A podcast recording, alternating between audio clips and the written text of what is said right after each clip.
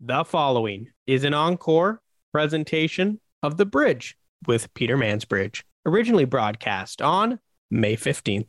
And hello there, Peter Mansbridge here. You are just moments away from the latest episode of The Bridge. The topic today the politics of the lie. The Moore Butts conversation takes that subject head on today.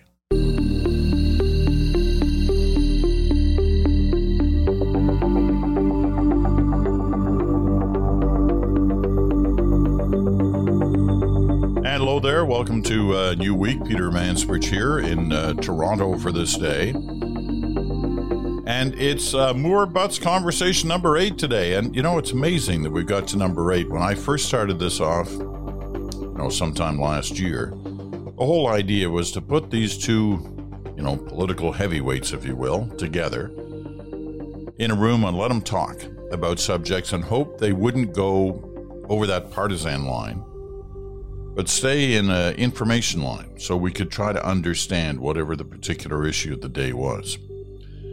Well, it worked, and it keeps working. And today, in conversation number eight, I think we may well have the best one that we've done so far, although they've all been pretty good. James Moore, the former conservative cabinet minister um, in the uh, Harper government, had a number of different portfolios. And uh, today he's a senior policy advisor for the Dentons Group um, and also uh, works for uh, Edelman as well. Uh, with similar kind of uh, advice to that big, huge international public relations firm. As for uh, Gerry Butts, Gerry Butts is the former principal advisor to Prime Minister Justin Trudeau. He's a liberal, of course. Uh, he is now the vice chair of the Eurasia Group, which advises governments and businesses around the world on questions of uh, foreign policy and others. Climate change. He's a climate change expert uh, himself.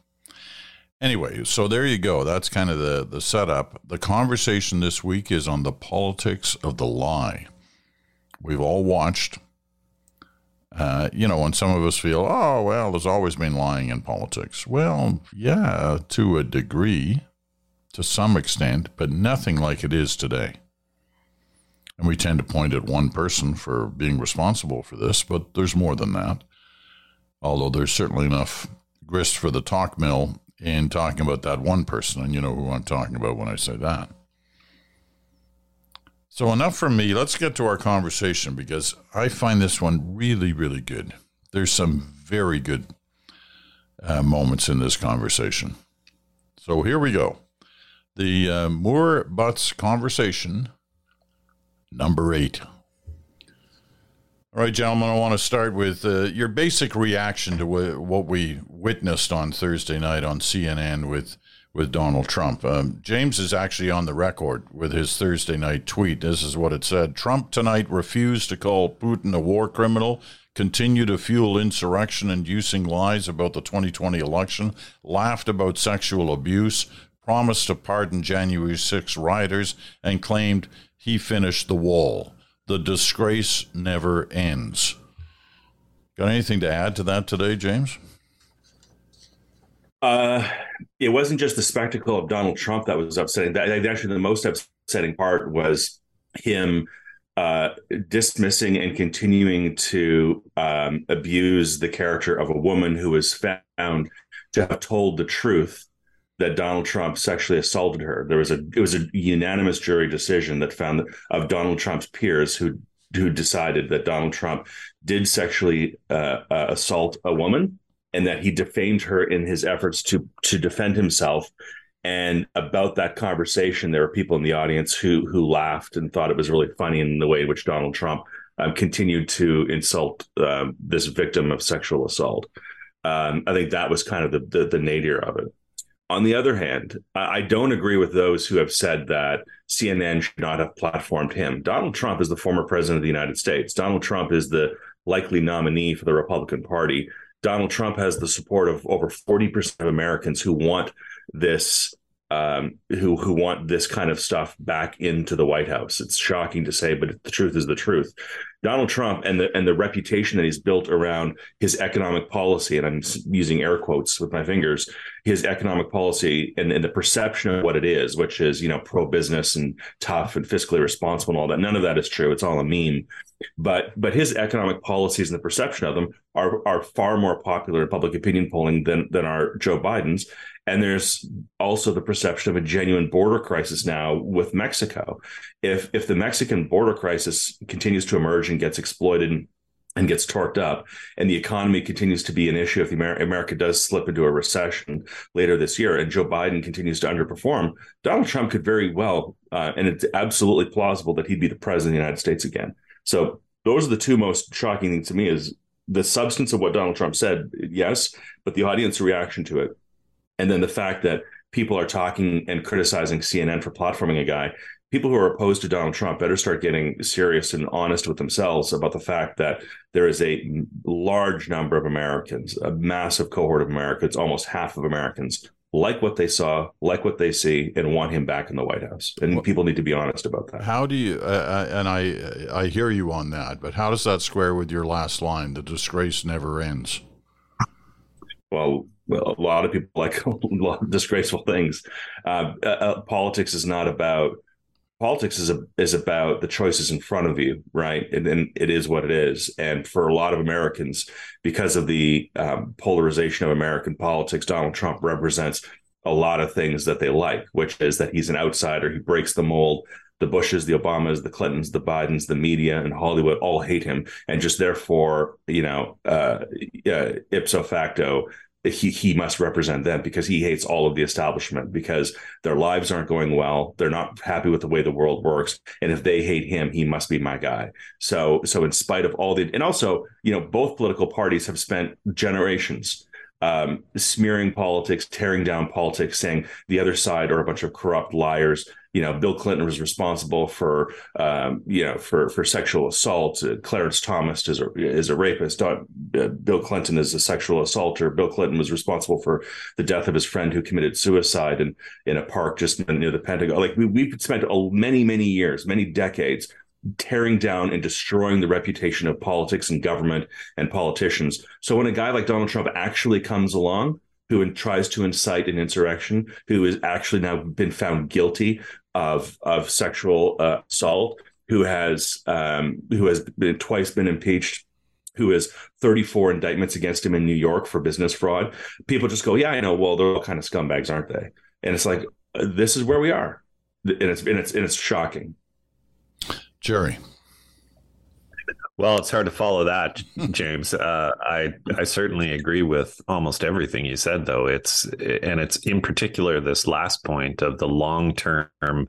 I've used this analogy many times that it's like the public square has been flooded slowly with toxic sludge, and it's happening here too, to a, uh, at a much lower velocity.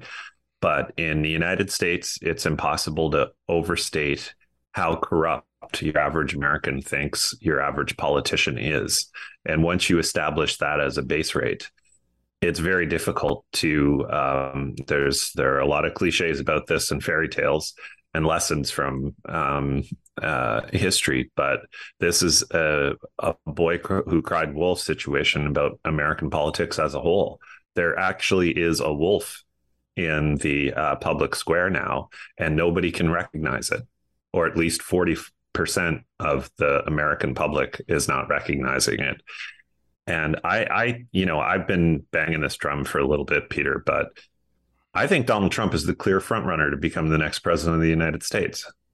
And I think that Joe Biden is in trouble. And it's not because of anything he's done as president, but the visual presentation of those two men side by side is not going to favor the Democrats in the election.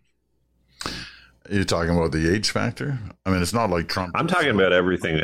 Everything about it. You know that I used to say when I was in active politics that the people who win the pictures usually win the campaign, right?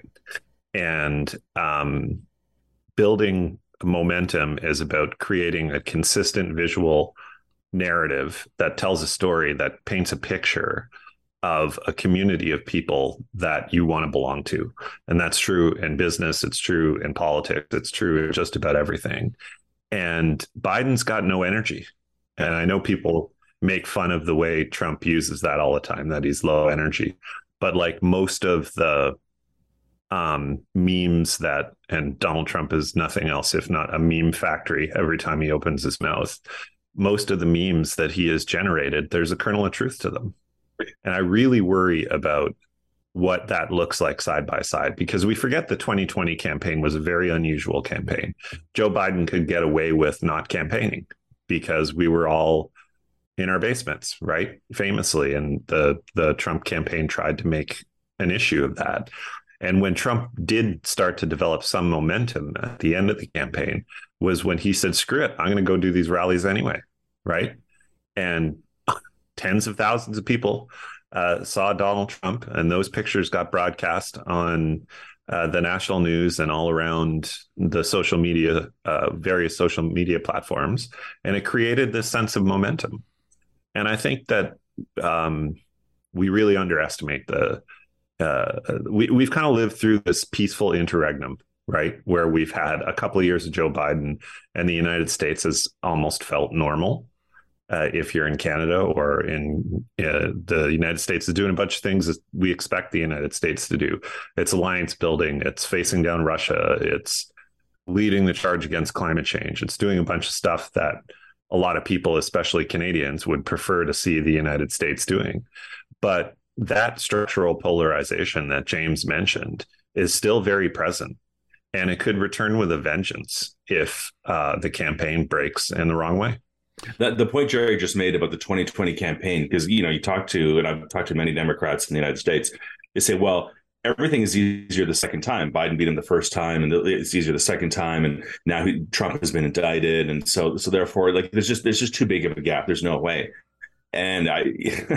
and it, I, it's so foolish for people to think that you know Joe Biden will be four years older than he has been um, the the cycle of the economy is trending in the wrong direction. The immigration crisis that I that I just said is is a reality as well, and also the dynamics of 2020. Like every single election campaign in Canada, every single election campaign in the United States, it's a science of single instances, which is to say, it's no science at all. They are all it's a it's a moment in time influenced by a constellation of issues around that particular date on the calendar that are unique to each circumstance.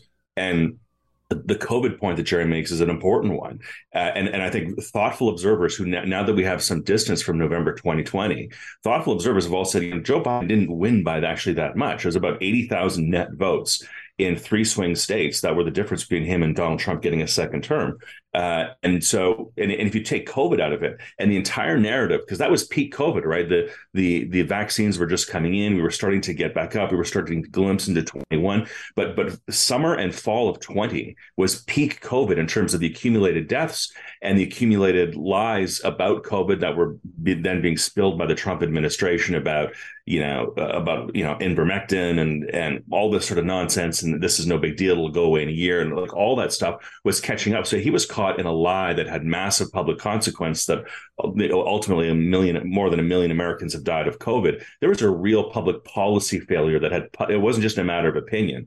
Like all that's going to be gone. And Donald Trump looks vibrant and young and energetic and thoughtful and and articulate against uh, you know uh, Joe Biden at, at this point in in his life. And that, that's a in terms of energy and going forward and, and and you know everybody has their strengths and weaknesses. Like I think you you can say in a, in a pure marketing uh, analysis like the the strengths of Donald Trump um, in in the moment he is he looks strong. He presents as tough. He presents as jingoistic. He does habitually present himself as America first, and I'm going to have America's back. Like people, if, you're looking through the lens and you want to believe that message, he looks like a consistent and firm and clear messenger to the audience that he's trying to appeal to.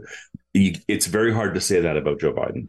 All right, let me uh, I, I could sidetrack and go into a, a, debate about how articulate he looks, but uh, I'll, I'll ignore that and uh, and stay on on the his fo- audience. Yeah, his to his audience perhaps. But uh, let's stay on the focus that we were trying to uh, achieve here, and that is the this whole question of the lie. I mean, Gerry uh, mentioned a few moments ago that there's a kernel of truth in a lot of what uh, Trump says. Um, yeah, there's also kind of an avalanche of lies that, that totally. tends to blow up totally. that, that, kernel. But I I want to try to understand how we got to this point because I mean, there's no doubt that Thursday the basis of his performance was was the lie. I mean, he told it Absolutely. repeatedly, time Yeah. after time after time. Uh, it, it, it's not a surprise. We've known Trump was a liar for years. I, I can recall days after the inauguration, I called him a liar on the air, and I, I got kind of taken to the woodshed by not only my colleagues but but, but CBC management at that time. Said, "Well, no, you can't use the L word," and a lot of people had that same theory in uh, in the American networks. But now it's common; like everybody calls him a liar all the time. Uh, there's no hesitation in using the in the L word. How has it come to this where where lying seems to have become, and it's not just Trump, but he's the most obvious uh, target uh, when you go this way. But how how has it become an accepted part of the the political toolbox, if you wish? Gerry, start us here. I, I think Trump is a special case. There are other liars in politics, but it's sort of like comparing when people compare someone to Hitler, right? There's only one Hitler. There's only one Donald Trump, and nobody has as success has created as big and successful a political career out of constantly lying, quite like Trump. And I think it it gets back to as much as I hate to say this, it's it's part of his personal brand and it always has been. I remember when I was a kid, my dad used to read what he called the papers every weekend. And those were the Globe and the Star. And I don't mean the Globe and Mail and the Toronto Star uh, and the National Enquirer. And we would get them at the grocery store every weekend and he would read them and he would pass them around to his friends. And they would, uh, this is a retired coal miner, right? So put, put yourself in that picture. And many of us, including some of his kids, used to scratch our heads at it. But it was entertainment for him. He never confused it with news, right? He was also a huge fan of yours, Peter, and he watched you religiously and he loved public affairs. But somewhere along the line, we've lost the ability to differentiate streams of information. And this gets back to the analogy of flooding the, the public square with toxic sludge. Donald Trump has been part of that from the very beginning. So when the Democrats tried to tell Americans in 2016 that Donald Trump was a bad guy, Americans already knew that. They had seen him in the pages of the National Enquirer for 30 years. They had seen him in the middle of the ring in WWF and then WWE for 20 years. He had made himself part of the lifeblood of popular American culture in a more intimate way, I would argue, than anybody who'd ever run for president successfully. So there was nothing you could tell the average American in Ohio about Donald Trump that he or she didn't already know. And they bought into the spectacle. So the lying was part of the brand, but it was never the point. And um, I think people are willing to overlook it. The people who love him and are part of his tribe, they just expect it. And for people like us to stand back and say, oh, how can they believe that? They look at us and say, well, we've known that about this guy all along, but he's our guy, right? He's our guy. And that, of course, is the big lie because he couldn't be more the opposite, right? Um, but he's created this almost unbreakable brand for himself that is impervious to any individual action he takes or individual statement he utters. James, There- There's also I, I agree with all that. The- the- also, this context, because because you you frame the question sort of you know, where we're at today. We we have had now you know about 15 years. Uh, it's hard to peg a date on it, but of sort of collapsing trust in major institutions that have led people to sort of say, well, look, uh, you're asking me like the thing about the lie. You're asking me to trust. It's like, well, what? What? I remember the most trusted man in American politics, Colonel Colin Powell, who became General Colin Powell, who became Secretary of State Colin Powell. I remember him going to the floor of the United Nations and making the argument for WMD Iraq. I remember that. I, I, I remember that. I remember, and it's not even just on a large scale like that. And you say, well, you know, so I, so I can't trust. We can never trust politicians. But but Colin Powell was at one point the most respected man in the United States. He if he ran for president, he'd win in a shoe in and all that. Like and and he he did that. And then you you look at other institutions, and it's it's a collapse of institutions everywhere. You think about Um, the National Football League lying about what they knew about the Ray Rice incident, knocking out his his his girlfriend in an elevator and covering that up. You think about the concussion crisis in football and them trying to cover that. You think about Major League Baseball lying about the steroid scandal. You think about you know the year the year that Donald Trump won the nomination to be the Republican nominee for president. You know what movie won Best Picture that year in 2016 or the 15 the year that he launched? Spotlight, which is a movie about what collapse of trust in the Catholic Church and the covering up of the sexual abuse and torture of children. Collapse of trust. And you can go institution after the 2008 economic crisis, the collapse of trust in institutions, banking and regulations, and protecting people and their assets, their homes, and the financial structure about the most important economic decision of your life, and the collapse, and the hundreds of thousands of people who lost all of their life savings. So, like, no matter where you went, sports, football, military, the treatment of our veterans, you know, our, our most trusted people in public life. It was just a collapse of trust everywhere. So Donald Trump comes along and he's a liar. Well, yeah, well, whatever. What isn't lying to me these days? And and the tectonic shift that was the 08 economic crisis and the collapse of trust and everything around it. And people say, well, look at Donald Trump. He's lying. He's not really going to build a wall. Like Mexico is going to pay for it. Come on. And you say, well, it's as good a lie as any other one out there. And I, I remember going to the 2016. Um, I was in I was in Cleveland at the Republican convention as an observer doing some media and walking around the halls of that convention, chatting with delegates there, right? And I would say, you know, and and it was interesting because they were they were kind of in two groups. There were people sort of who were just trying to will their version of the world into reality. And as, as I say, there there are people who it's like they believe that professional wrestling is real, and you think, wow, like I don't know where to start from with this argument.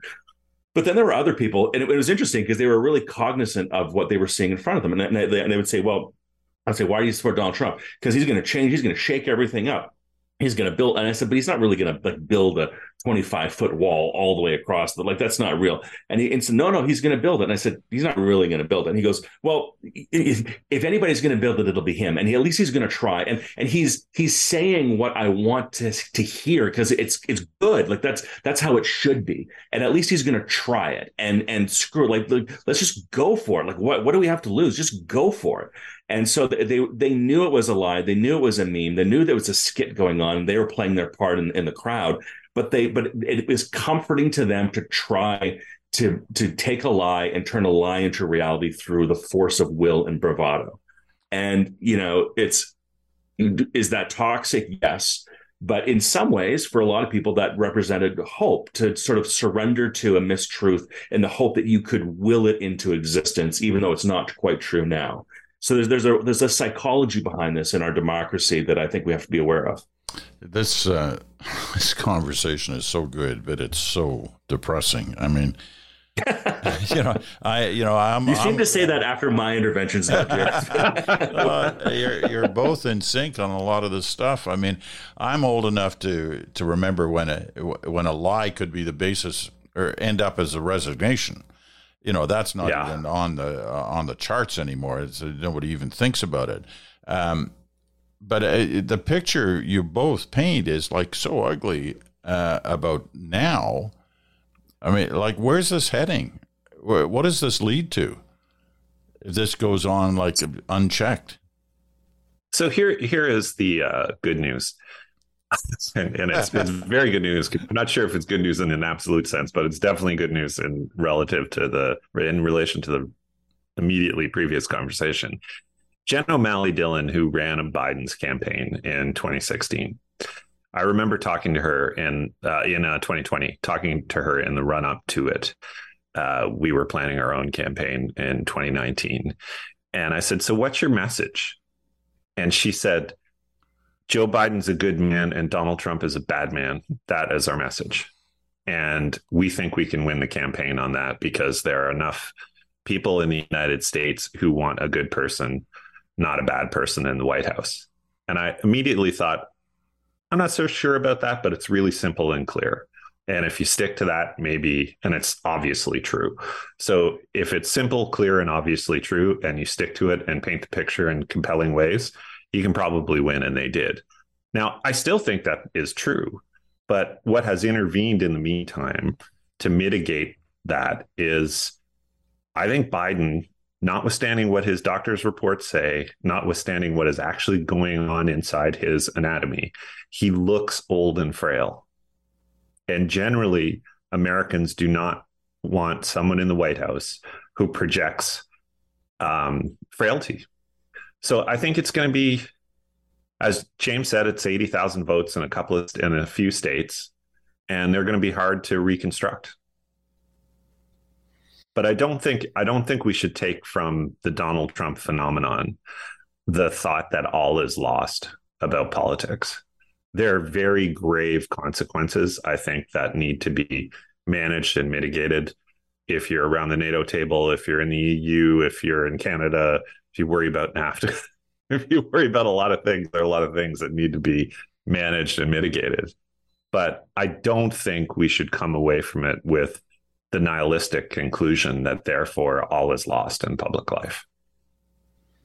Good people can still do well. You agree with that, James?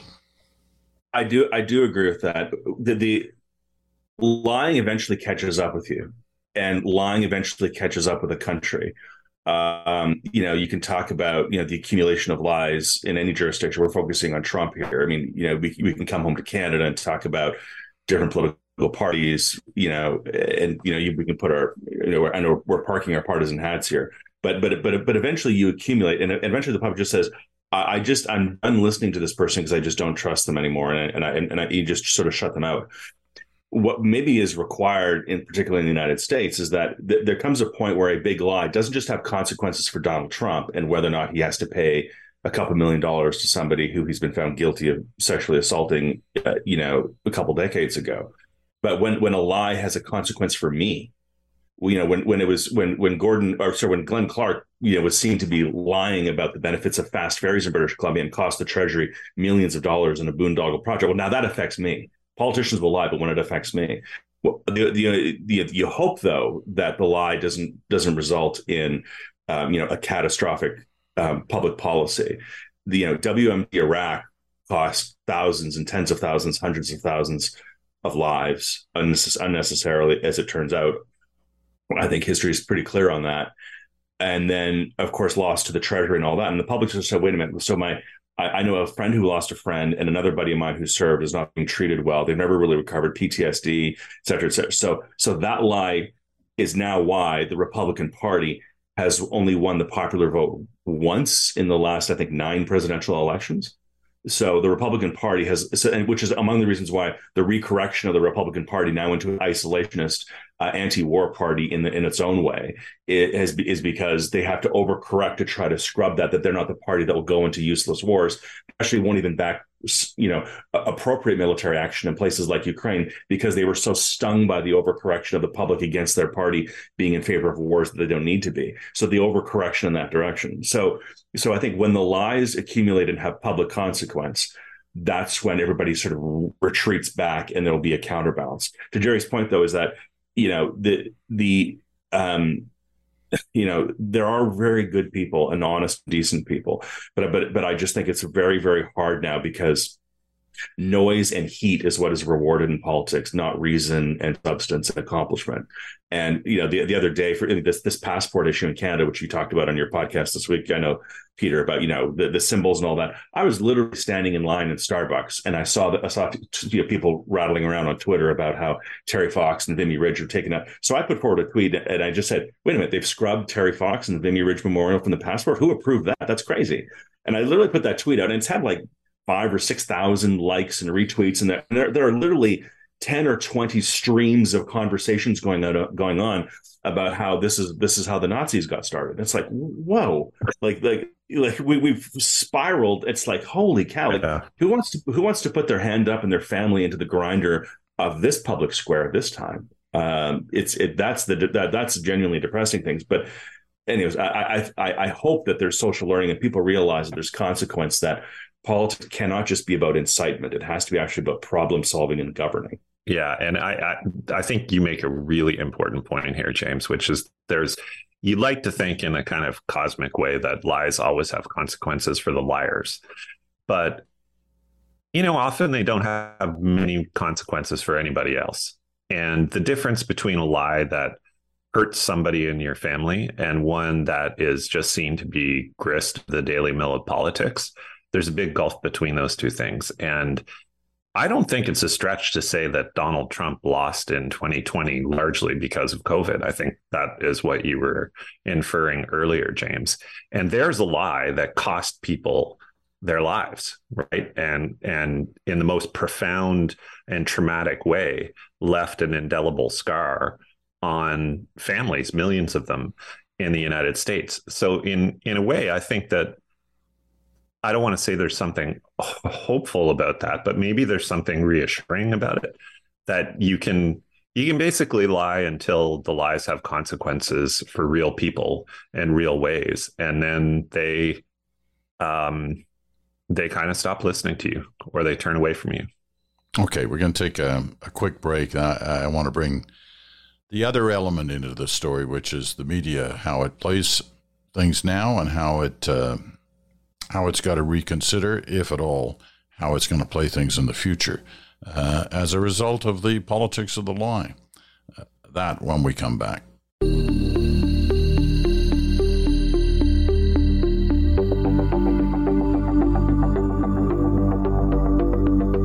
And welcome back. You're listening to The Bridge, the Monday episode of Moore Butts. This is conversation number eight James Moore, the former Conservative cabinet minister, and Gerry Butts, the former top Liberal aide to the Prime Minister, both in new jobs away from Parliament Hill these days, but uh, giving us their thoughts on uh, the issues of the day. You're listening on Sirius XM, channel 167, Canada Talks, or on your favorite podcast platform.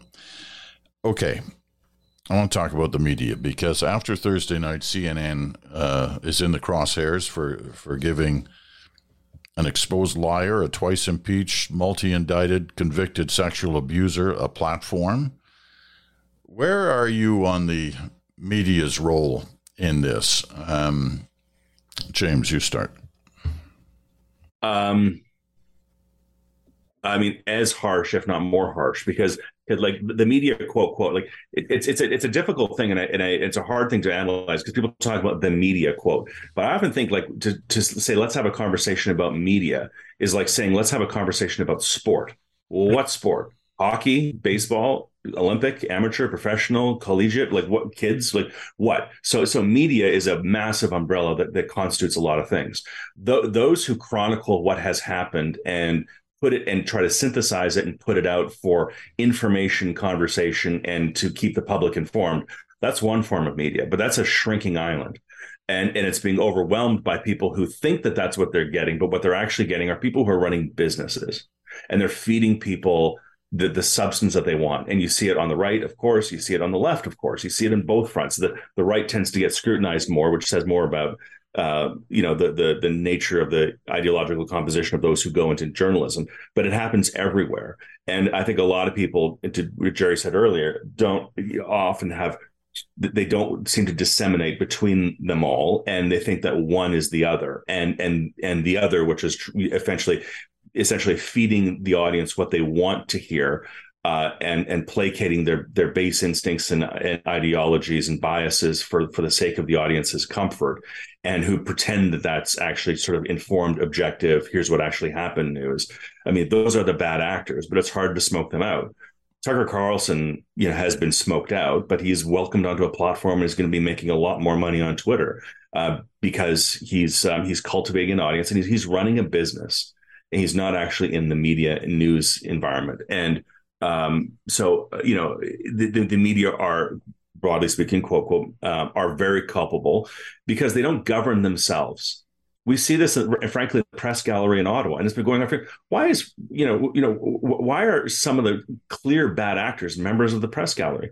Like Frank Magazine isn't uh, are members of the press gallery and have been for years. Some of the independent journalists who are clearly just activists for on EDC and on, on either end are, are credentialed members of the press gallery who go to the press gallery dinner, who who spend their evenings on laptops trying to destroy people for for no other reason but fun and sport, rather than actually being so so.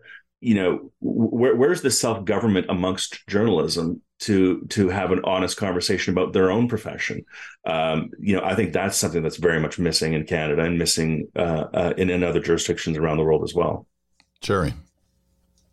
Well, I, I, find myself saying this a lot. I agree with James entirely. the The thing I would add to it is there's no ballast in the ship anymore. It used to be that there were kind of out there media outlets in Canada, but overall they were kind of balanced by a few key, uh, and um, people will see this as evidence of some conspiracy, but a few key outlets that you could count on to kind of tell the truth over time, and that they were more interested in getting the public square righted than they were in selling newspapers or in this day and age driving clicks.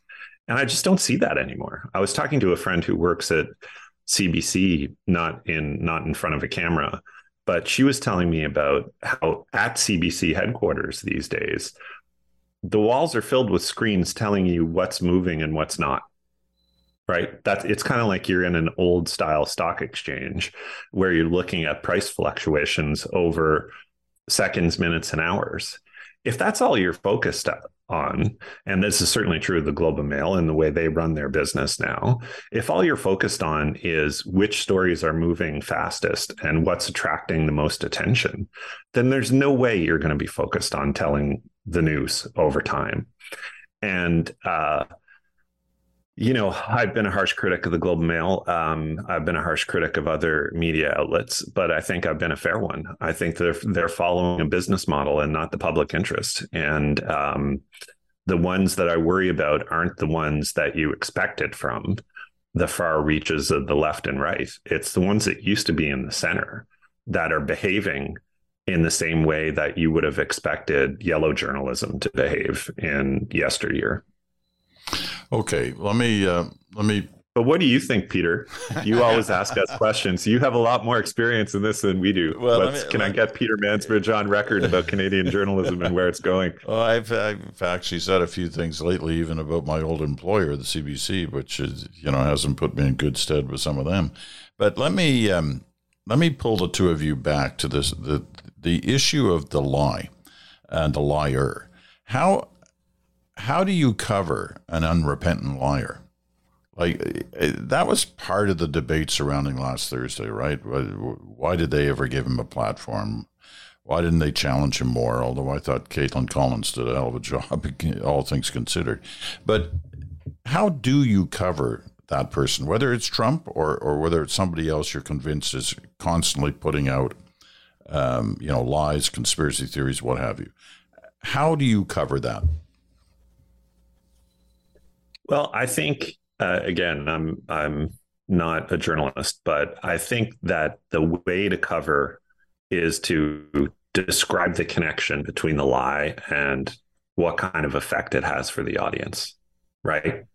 That it's not just that Donald Trump is lying about COVID, it's that COVID is now affecting millions more people than it would have had he been truthful about it in the beginning. And I think that that's it's a difficult connection to make, but I think it's the most important connection to make. Otherwise, it all just sounds like talk. There's, but there's, I don't think you should get. I don't think you should let lies go unchallenged. That's for sure.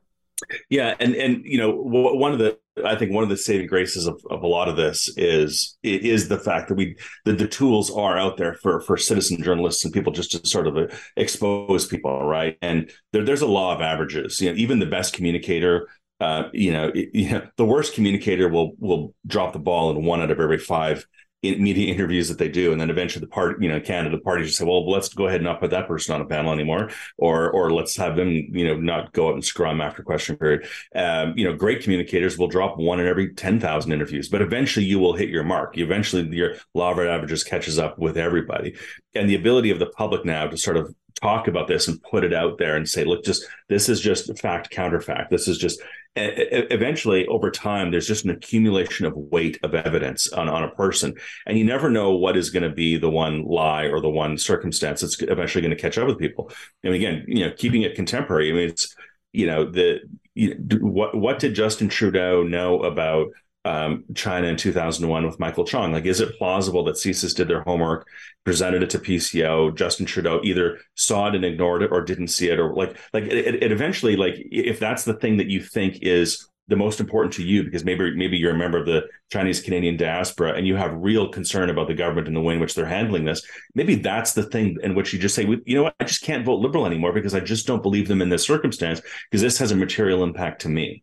Or you know, to be to be fair and to be cross partisan, like if somebody says, you know, I've, I've invested 20 years of my life into into scientific discovery, and the idea that I have to go through the prime minister's communications shop to, to decide whether or not the weather report that I'm going to put out there that'll have an impact on agriculture on the west coast of British Columbia, that has to go through the minister's office before I have to say, okay, to do an interview in a regional paper about the shifting tides and the concerns that I have for the next 20 years.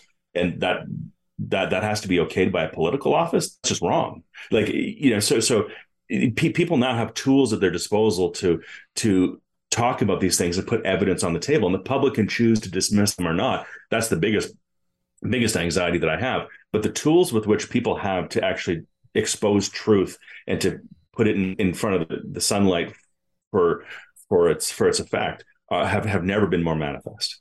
Just- I'll I'll give you a counterpoint to that though, Peter, which is um, the technology that is currently in rapid development to mislead people into believing lies, uh, i.e., uh, misinformation and disinformation generated by uh, artificial intelligence is truly terrifying.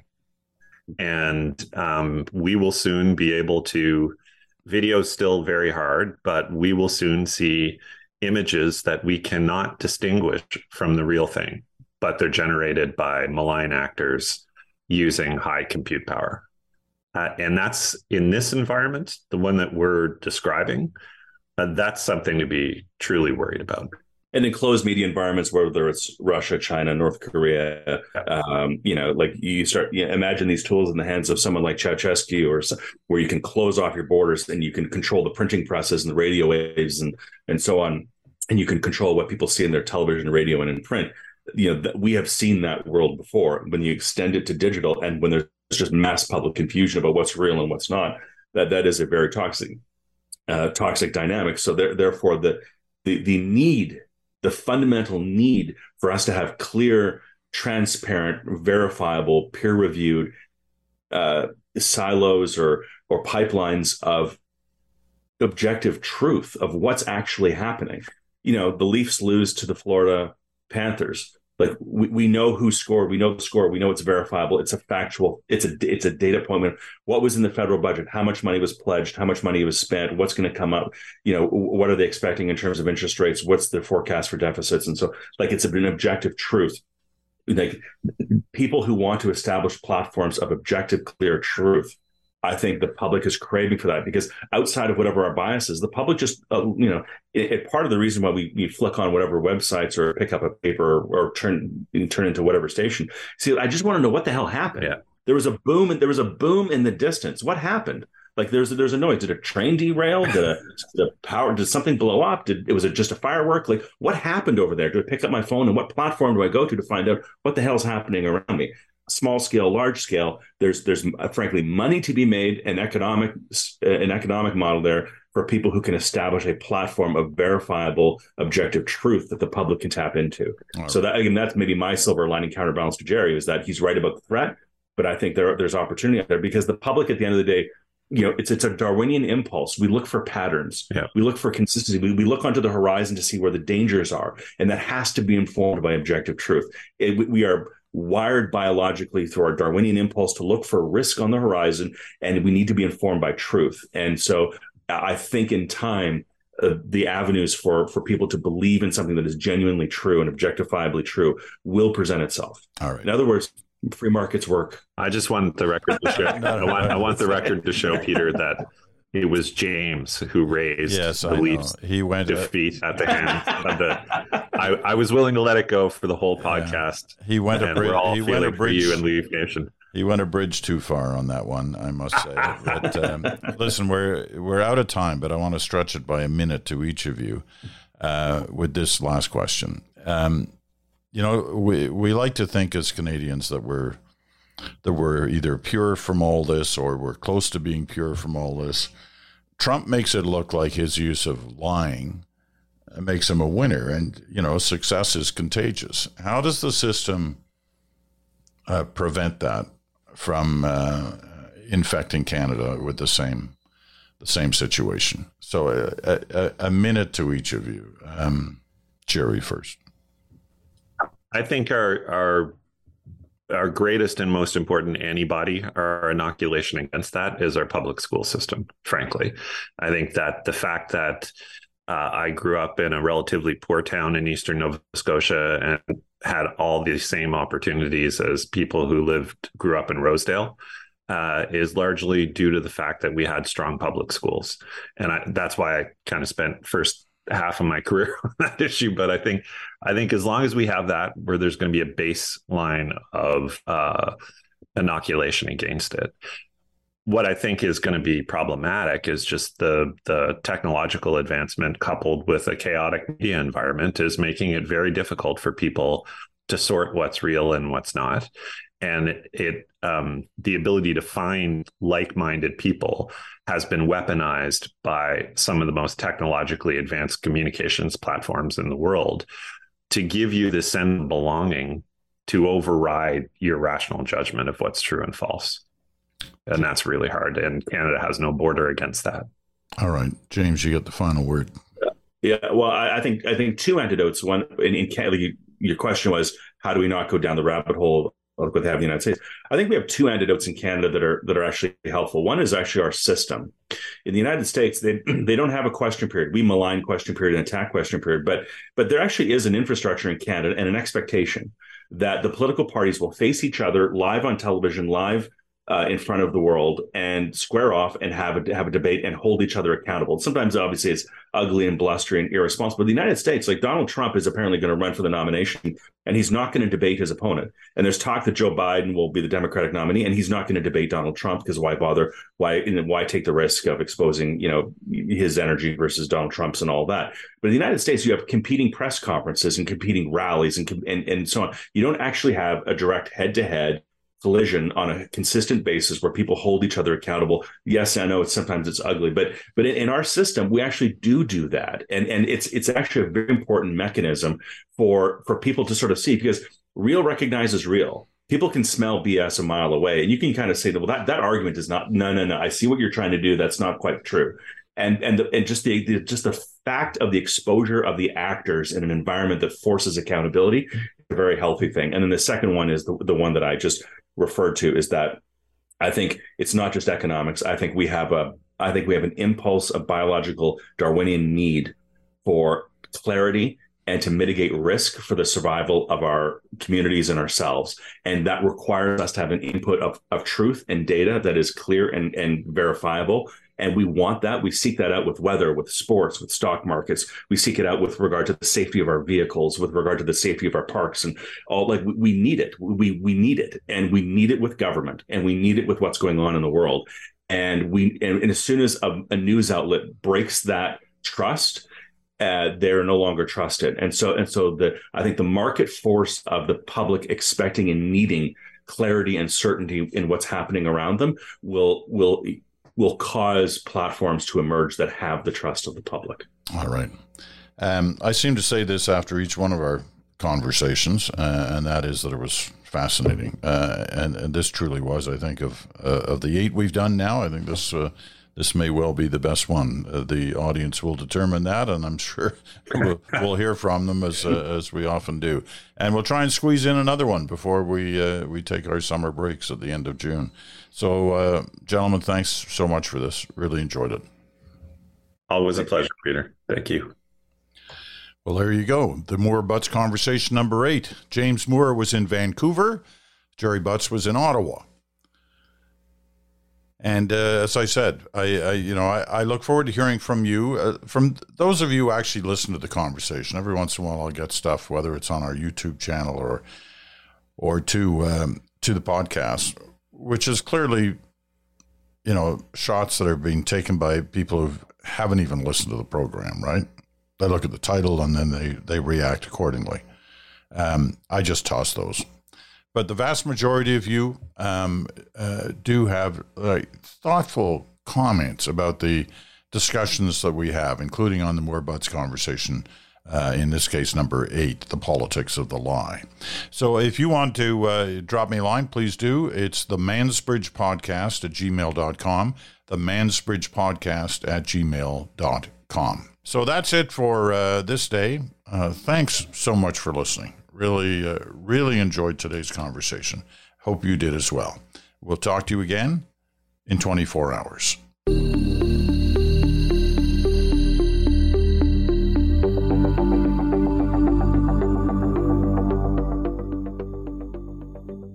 You've been listening to an encore presentation of The Bridge with Peter Mansbridge, originally broadcast on May 15th.